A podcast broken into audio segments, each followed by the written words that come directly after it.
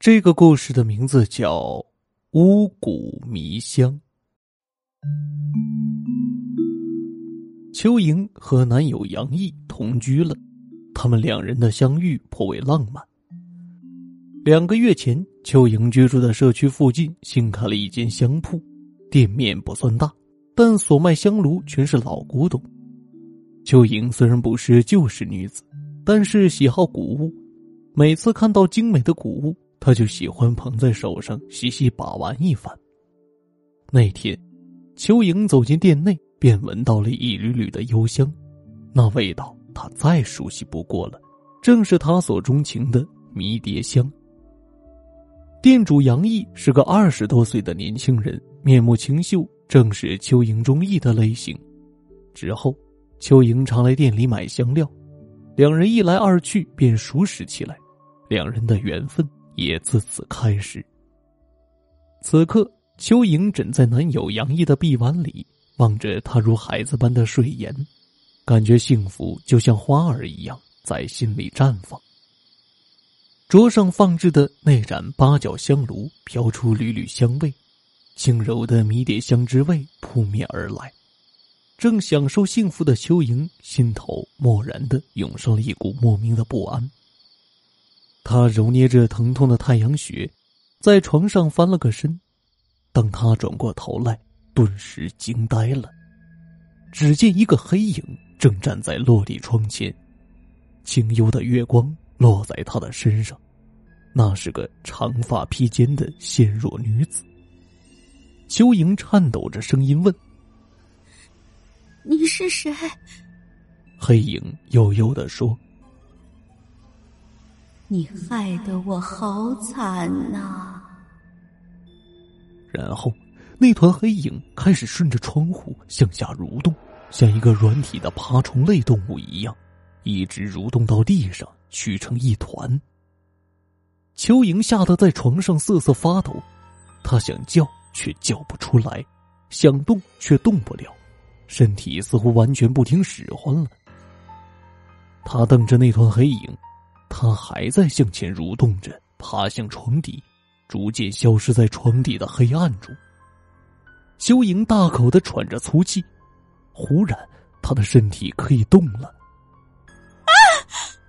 他大叫一声，从床上蹦了起来。杨毅被邱莹的喊声吓醒，慌忙扭亮了床头灯。亲爱的，你怎么了？杨毅一手将他抱至怀中。是做噩梦了吗？没事，有我在，别怕。邱莹这才安心的靠在他怀中。第二天清晨，邱莹醒来时，发现枕畔空空的，床头柜上贴着一张字条。邱莹撕下了一看，只见杨毅在字条上写着：“亲爱的莹，早上接到妹妹的电话，说父母重病，要我回家乡一趟。”你好好照顾自己，我过几天就回来。爱你的意。邱莹心中涌出了一丝温暖的感觉。邱莹在一家广告公司做文案工作，工作得心应手，深受老板青睐。忙碌中，一天很快就过去了。当黑夜再度铺天盖地的袭来时，邱莹突然有一种如临大敌的感觉。午夜。邱莹再度噩梦连连，一阵恐怖的尖叫声把她从噩梦中惊醒。邱莹循着声音望去，看见卧室的落地镜前站着一个诡异的白衣女人。白衣女人披散着长长的头发，凌厉的眼神透过头发的缝隙冷冷的射过来。她皮肤苍白的吓人，雪白的衣服上血迹斑斑，鲜红的血顺着她的发丝。不停的滴落下来。白衣女人阴阴一笑：“哼 你害得我好惨呐！”邱莹惊恐的摇了摇头：“ 不，我什么都没有做。你敢去静安公墓 D 区四百四十四号吗？”白衣女人悠悠的说：“我我为什么要去那里？秋莹困惑的问：“因为那里有个人在等你。”谁？秋莹一惊，她忽然感觉眼前的白衣女人有点像是她以前的好友陆云长，但陆云长早在两年前就失踪了呀。他还想问清楚这到底是怎么回事，却见白衣女人向他伸出了血淋淋的双手。啊！邱莹猛地惊醒过来，发现天色已经大亮。他惊慌的环顾四周，发现房间里空空如也，哪有什么白衣女人？难道一切都是一场梦？可是。为什么他感到梦里的一切都那么的真实？静安公墓，邱莹匆忙起身，上网搜索了静安公墓的地址，又打电话向公司请假，然后乘坐出租车前往静安公墓。他找到了公墓负责人，找到了地区四百四十四号。当他走到那里的时候，看到了一块镌刻着莫子聪名字的白色墓碑。孤零零的立在那里，邱莹当场愣住了，她感觉天旋地转，瞬间晕死过去。一星期后，杨毅从老家回来，发现邱莹竟然疯了，她整天抑郁，精神涣散，连他都不认识了。杨毅只好把他送到新月山上的精神病院接受治疗。两周后，在邱莹和杨毅合住的公寓里。陆云长坐在沙发上，把手中高脚杯里的红酒一饮而尽。这下你如愿以偿了吧？陆云长得意洋洋的说：“是啊，为了等这一天，我们谋划了那么久。”杨毅阴郁的脸上闪过了一丝淡淡的微笑。没有人知道陆云长心里是多么的痛恨秋莹。如果不是邱莹把莫子聪从他身边夺走，他的生命也不会黯淡无光。如果不是邱莹，他也不会失去他最爱的莫子聪。往事像电影般一幕幕在眼前回放，他的心再一次搁浅在灰色的记忆中。大三那年暑假，灵异侦探社的组织成员到台湾民俗村度假，那晚，陆云昌失眠。走出房门，看到了莫子聪正站在阳台上迎风而立。陆云长从背后抱住了他，他的身体僵硬，没有转身与他相拥的意思。难道你就不能喜欢我一点点吗？陆云长满脸期待的问，莫子聪却始终低着头，一语不发。陆云长又不甘心的说：“那个蚯蚓有什么好？”为什么你就喜欢他，不喜欢我？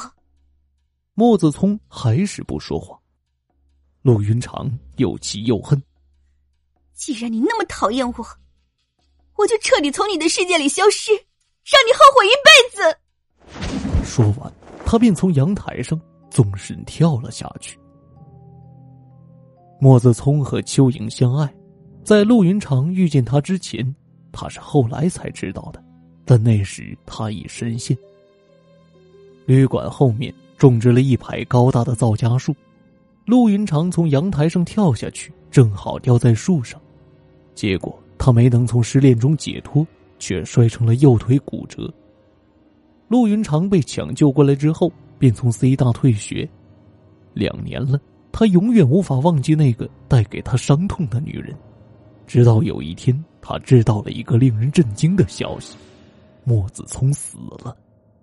莫子聪在开车的途中和邱莹发生争吵，情绪激动下闯了红灯，被从左侧驶来的大巴车撞倒。坐在驾驶座上的莫子聪当场死亡，而邱莹命大被抢救了过来。报应，这就是报应。陆云长冷笑，可是让他心痛的是，他深爱的莫子聪也从这个世界上消失了。在悲痛之余，陆云长决定报复邱莹。他和莫子聪同母异父的弟弟杨毅一同策划了这场阴谋。他知道邱莹喜欢购买香料，就让杨毅在邱莹居住的社区附近开了一间香铺，借机和邱莹相识。为了让邱莹陷入精神错乱，杨毅在邱莹平常使用的迷迭香中下了蛊。蛊是一种用人工方法培养出来的毒虫，这种虫子会散发出一种毒素。接着，陆云长又故布疑阵，在午夜扮演白衣女鬼来吓邱莹。入夜，陆云长和杨毅偷偷去了邱莹治疗的精神病院。邱莹的病房在走廊最里面的单人房间，正好适合他们作案。他们轻轻的拧开房门，病房里没有亮灯，窗台上传来轻轻的哼唱声。他们循声望去，看到邱莹站在窗台上，一脸痴笑，身子向外倾斜着。陆云长假装惊慌的向邱莹扑去，实际上是故意向外推邱莹。这间房间在七楼，这一跳下去必然摔得粉身碎骨。紧接着，杨毅顺势将陆云长的身体抬起来，顺着窗口推下去。陆云长。惊恐的大叫：“杨毅，你好狠毒！”说完便落到了一楼。杨毅的嘴角扯出了一丝得意的微笑。没了这个碍手碍脚的婆娘，这下邱莹保险柜中的财物才都是他的囊中之物。几分钟后，警察和医务人员很快赶到了现场。杨毅告诉警察。是邱莹发疯要跳楼，陆云长去拉她，也不慎一起摔下了楼。病房里没有监控设备，警察暂时相信了杨毅的口供。警察搜索现场后，在一楼的草坪上发现了陆云长的尸体，他已经摔得脑浆飞迸，眼睛还大大的睁着。虽然死不瞑目，但是他们没有发现邱莹的尸体。这时。楼上有人大声的喊：“我在这里！”站在六楼缓台上的正是邱莹。原来邱莹跳下来的时候被六楼伸出的窄窄的缓台接住了，但陆云长就没那么幸运了，直接摔到了一楼，当场死亡。邱莹把手机里的一段录像交给了警察，那段录像记录了一双手伸出窗台，将一个女人推了下去。录像里的女人惊慌的大叫着：“杨毅，你好狠毒！”杨毅听到这句话，吓得脸色煞白。看到杨毅被警察戴上手铐，关进警车，邱莹长舒了一口气。医护人员给邱莹做身体检查，发现她没有受伤，连神智也恢复了正常。他们都赞叹这是个奇迹。邱莹的脸上却露出了苦涩的笑容，她其实根本就没有病，她一直都是在装疯。当她发现自己平常所使用的迷迭香中被人下了蛊，她首先怀疑上的是自己的同居男友。经过调查，她发现杨毅是莫子聪同母异父的弟弟，他知道他是来找他报仇的，索性装疯卖傻，伺机寻找他谋害他的证据。两天后，邱莹来到静安公墓，将两束白花放在莫子聪和陆云昌的墓碑前，他不禁深深的叹了口气。其实这世界上哪有那么多的鬼？最恐怖的不过是心中有鬼。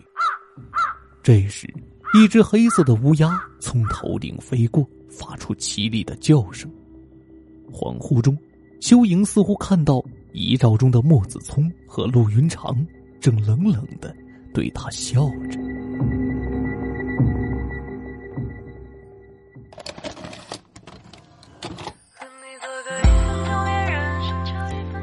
听众朋友，五谷迷香的故事就为您播讲完毕了。本期节目由墨梅和黎夏双人演绎，感谢您的收听。这里是莫说鬼话栏目。每周二、周五准时更新。如果您喜欢主播的节目，千万别忘了关注主播，有更多好听的故事在等你哦。我是有声墨梅，感谢您的收听，我们下期节目再会。也没有高低起伏的经历，只有简单的人生，祈求苍天的。